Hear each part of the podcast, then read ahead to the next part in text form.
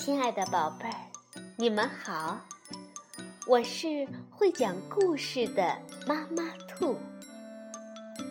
故事是可以玩的，欢迎宝贝儿们到小粽子和妈妈兔一起边看边听，玩故事。宝贝儿，晚上好，欢迎收听。妈妈兔的花样故事。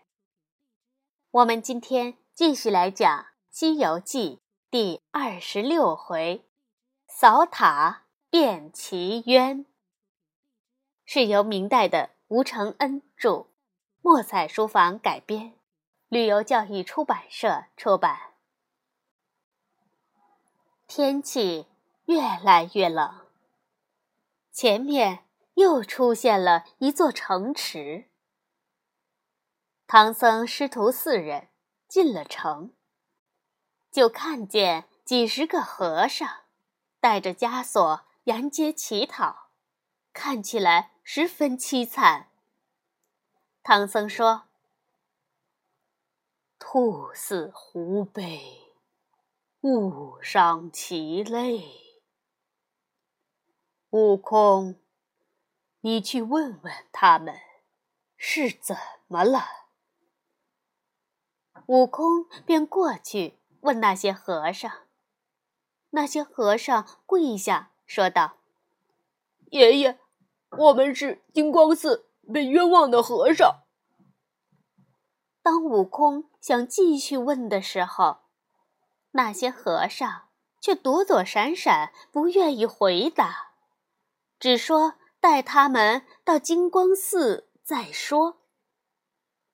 师徒四人跟着和尚们来到那金光寺，只见山门上写着“赤界护国金光寺”几个大字。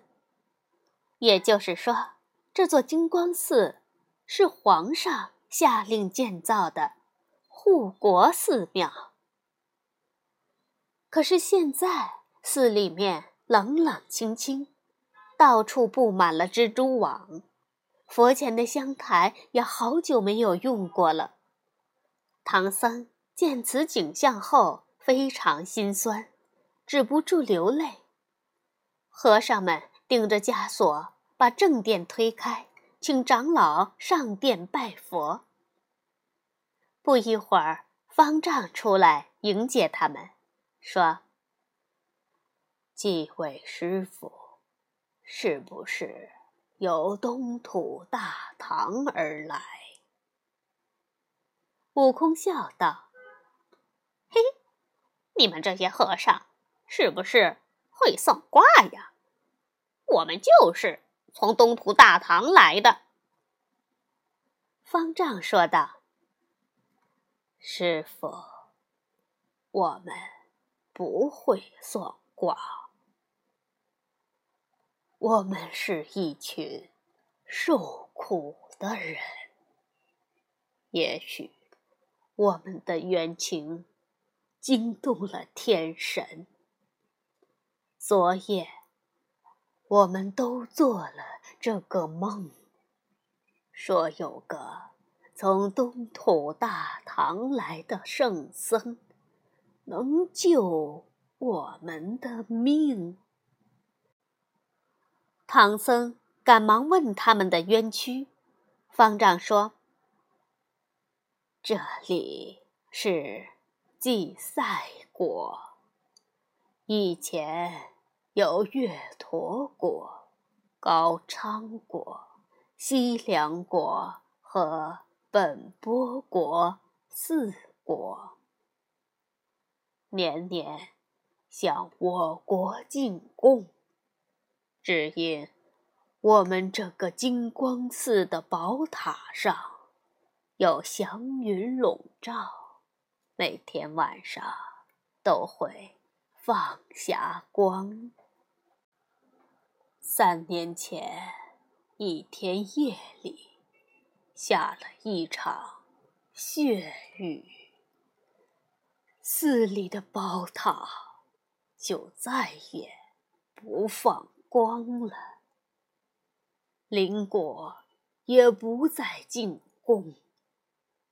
朝臣都向国王说，是我们寺里的和尚偷了宝塔上的佛宝，所以就没有了祥云霞光，外国不来进贡。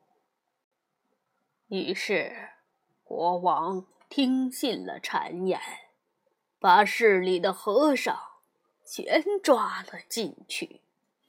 严刑拷打，不少和尚因此丢了性命啊！万望各位师傅救救我们！唐僧闻听此言，点头叹息，说道：“这件事情倒是棘手，待我……”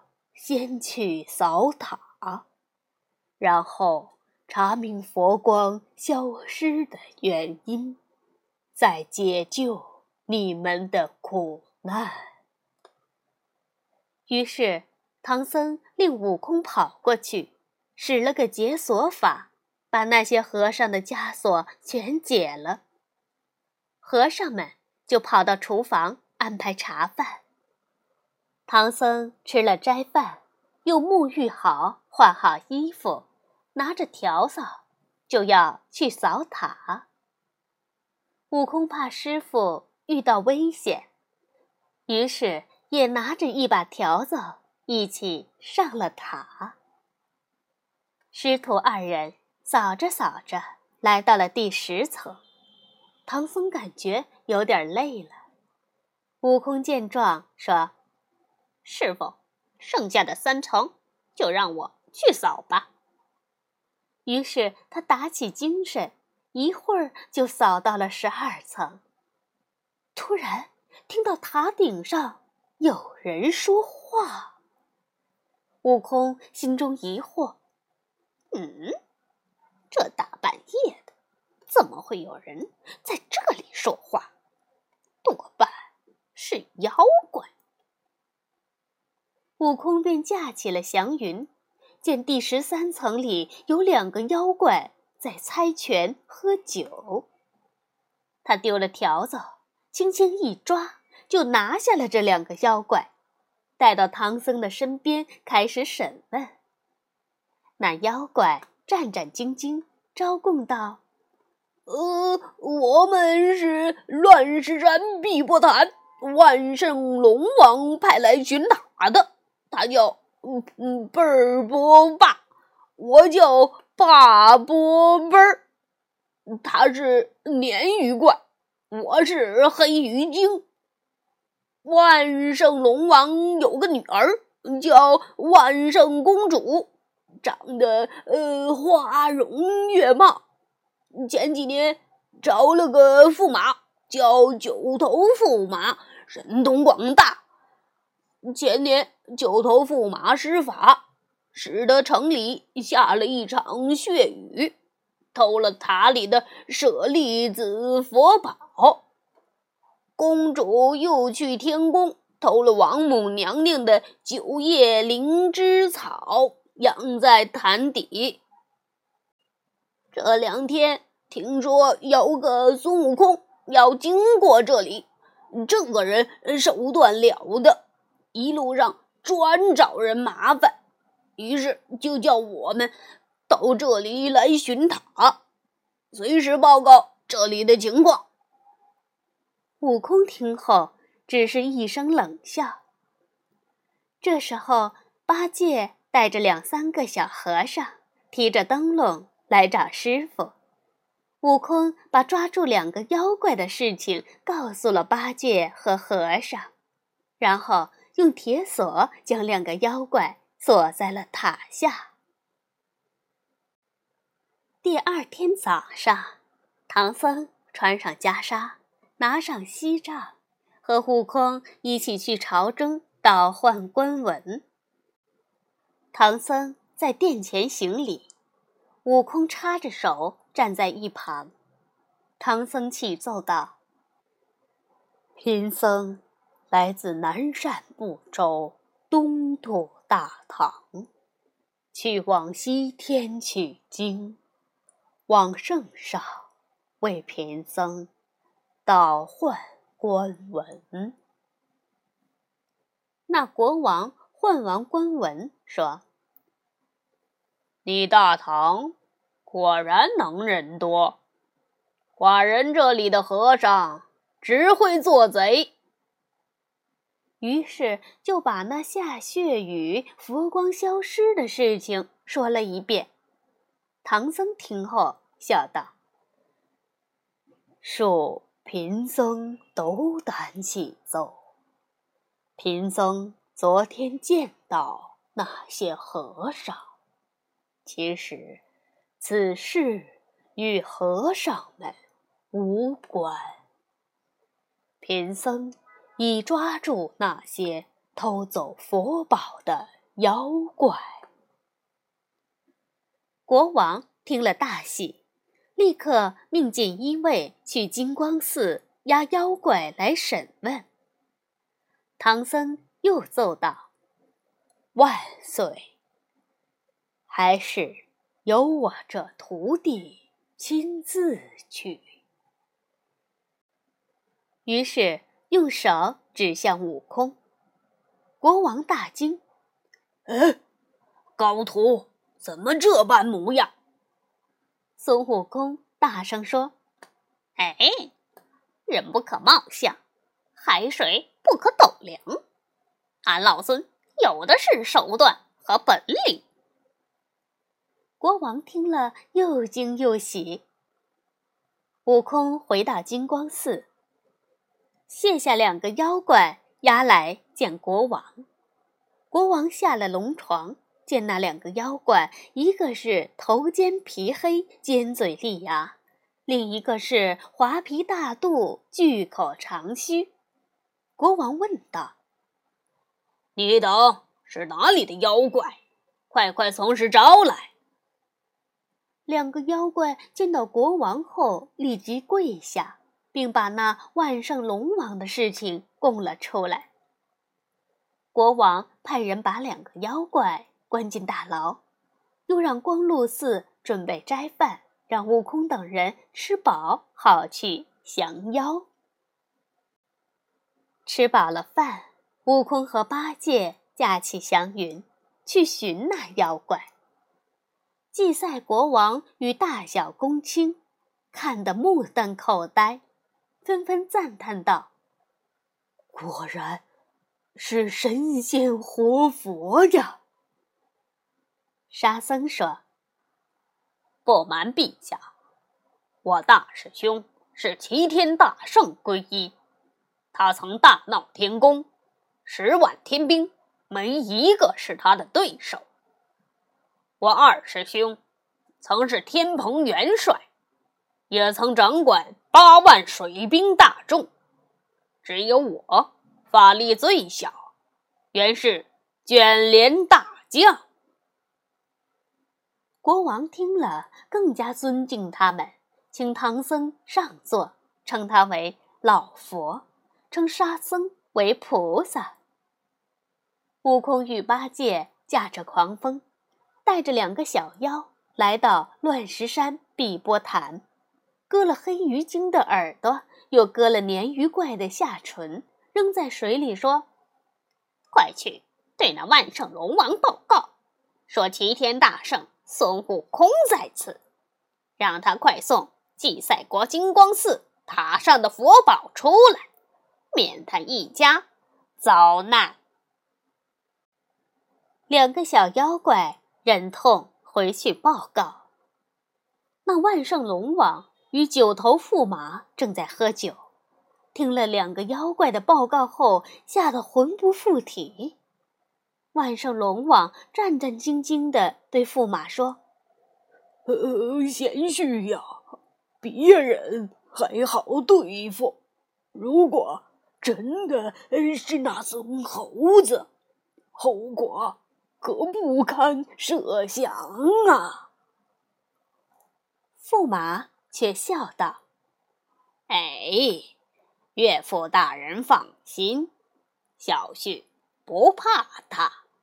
等我出去与他会会。”那九头驸马拿着一把月牙铲，分开水道，在水面上叫道：“谁是什么齐天大圣？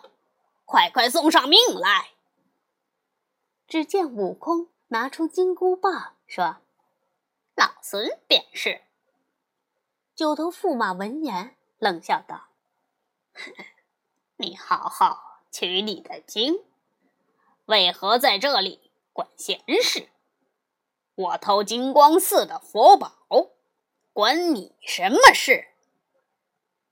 悟空说：“嘿嘿，你偷佛宝，害苦了金光寺的和尚，我怎么能不为他们伸冤？”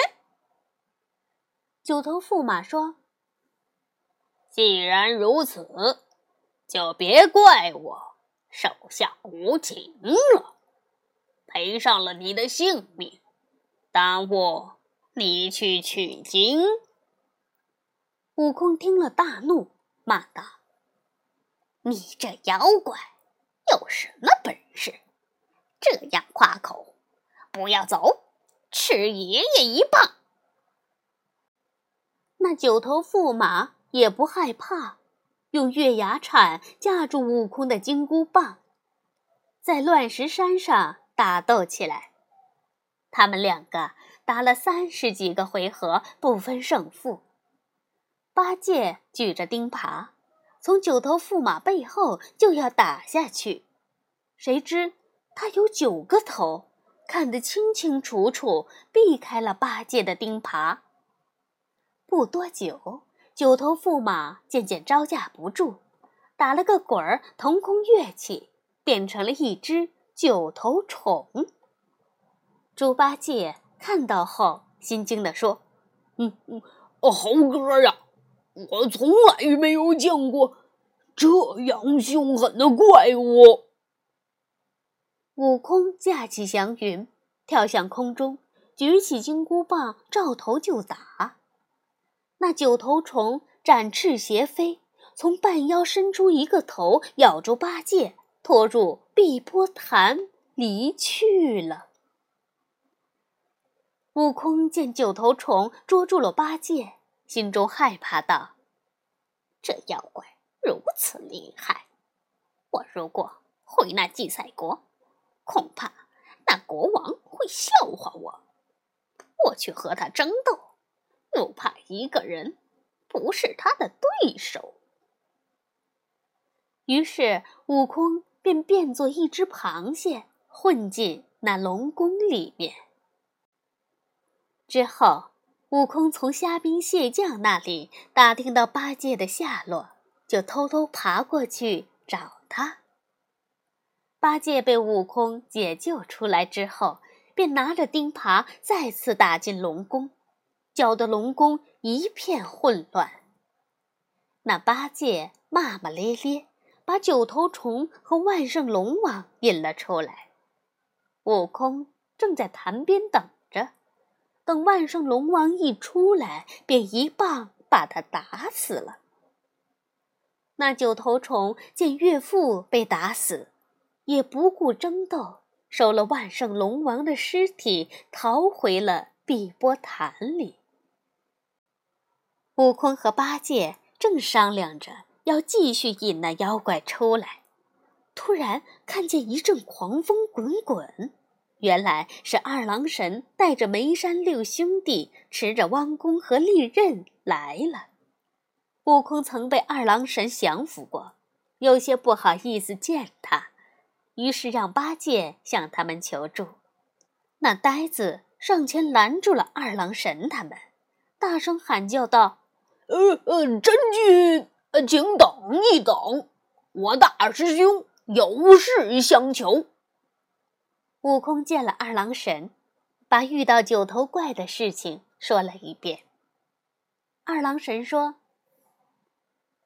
既然老龙王已经死了，不如再次求战，一举捉拿他们。”说完，他让手下安排酒席，先和悟空、八戒喝酒，等待天明再捉拿妖怪。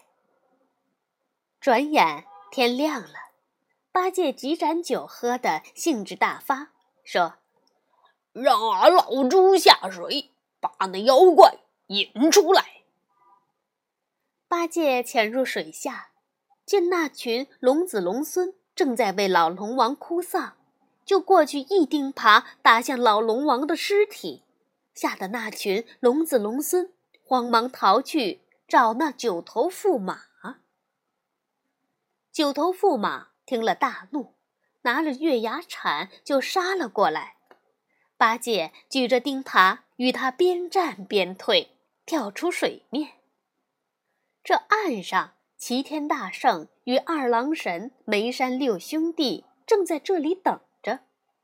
那九头驸马见势不妙，现出本相，就要逃命。二郎神拿着金弓要射那妖怪，妖怪从半腰伸出一个头，要去咬二郎神，反而被二郎神的神犬一口咬掉。那妖怪疼痛逃走，从此以后，天下就多了九头虫这个物种。随后，悟空就变成九头虫的样子下了水，去找那公主骗取佛宝。悟空进了龙宫，那万圣公主说：“驸马，怎么这样慌张？”悟空说。呃，那八戒追了进来，我感觉不能赢他。你快把佛宝拿给我藏好。那公主哪能分出真假，就从后殿取出一个金盒子，递给悟空变成的九头虫，说：“佛宝就装在这盒子里。”接着，公主又取出一个白玉的匣子，说。这里面是九叶灵芝，你先拿这两个宝贝去藏好，我去和八戒斗上几个回合。悟空高兴地将两个宝贝收好，把脸一抹，现了本相，说：“嘿嘿，公主，你看我是谁？”公主慌了，要去抢盒子，被赶来的八戒一耙。打倒在地，还有一个老龙婆被八戒用钉耙扯住，准备带回祭赛国去和那国王交差。师兄弟两人谢过二郎神他们后，捧着匣子，压着老龙婆，不一会儿就回到了祭赛国。那国王和唐僧正在殿上说话。就听那些金光寺的和尚报告说，悟空和八戒得胜回朝了。悟空回来见到国王和唐僧后，把捉拿妖怪的细节都仔细地说了一遍。国王和唐僧听后都很开心。国王又问：“那老龙婆会说人话吗？”八戒说。老龙婆是万圣龙王的妻子，会说人话。于是国王叫老龙婆招供偷取佛宝的事情。老龙婆说：“偷佛宝都是我那死去的老龙王和九头驸马出的主意。三年前。”下了血雨，趁机偷去了。如今我被捉拿到这里，只求能饶我性命。悟空叫人取来铁锁，把老龙婆锁在金光寺宝塔的柱子上，又把舍利子佛宝放在第十三层塔顶宝瓶中间。然后用那灵芝草把十三层塔层层打扫干净，之后把它放在宝瓶里养护那舍利子。顿时，佛宝再次放出霞光万道。国王感慨不已，说：“要不是老佛和三位菩萨来到此地，我们怎么能知道这样的真相啊？怎能再次见到佛光啊？”悟空说：“陛下，‘金光’两个字不好，将寺名改作伏龙寺吧。”那国王听后满意的点点头，立刻派人换了寺名，叫做伏龙寺。国王又送唐僧师徒黄金宝玉答谢他们的恩情，师徒们坚决不收。继续向西前进。好，故事中的九头虫，其实又叫九头驸马。他神通广大，法力无边，手持一柄月牙铲，是碧波潭万圣龙王的入赘女婿。因下血雨盗取祭赛国宝珠，而和悟空师兄弟发生了冲突。后被二郎神孙悟空等联手击败，更被神犬咬掉一颗头颅，之后便逃亡而不知所踪。故事当中提到的舍利子，是指佛教释迦牟尼圆寂火化后留下的遗骨和珠状宝石样生成物，这些遗物被佛徒视为圣物。好了，宝贝儿，这就是扫塔变奇冤的故事。明天我们继续收听《西游记》第二十七回“小雷音寺遇险”。晚安，宝贝儿。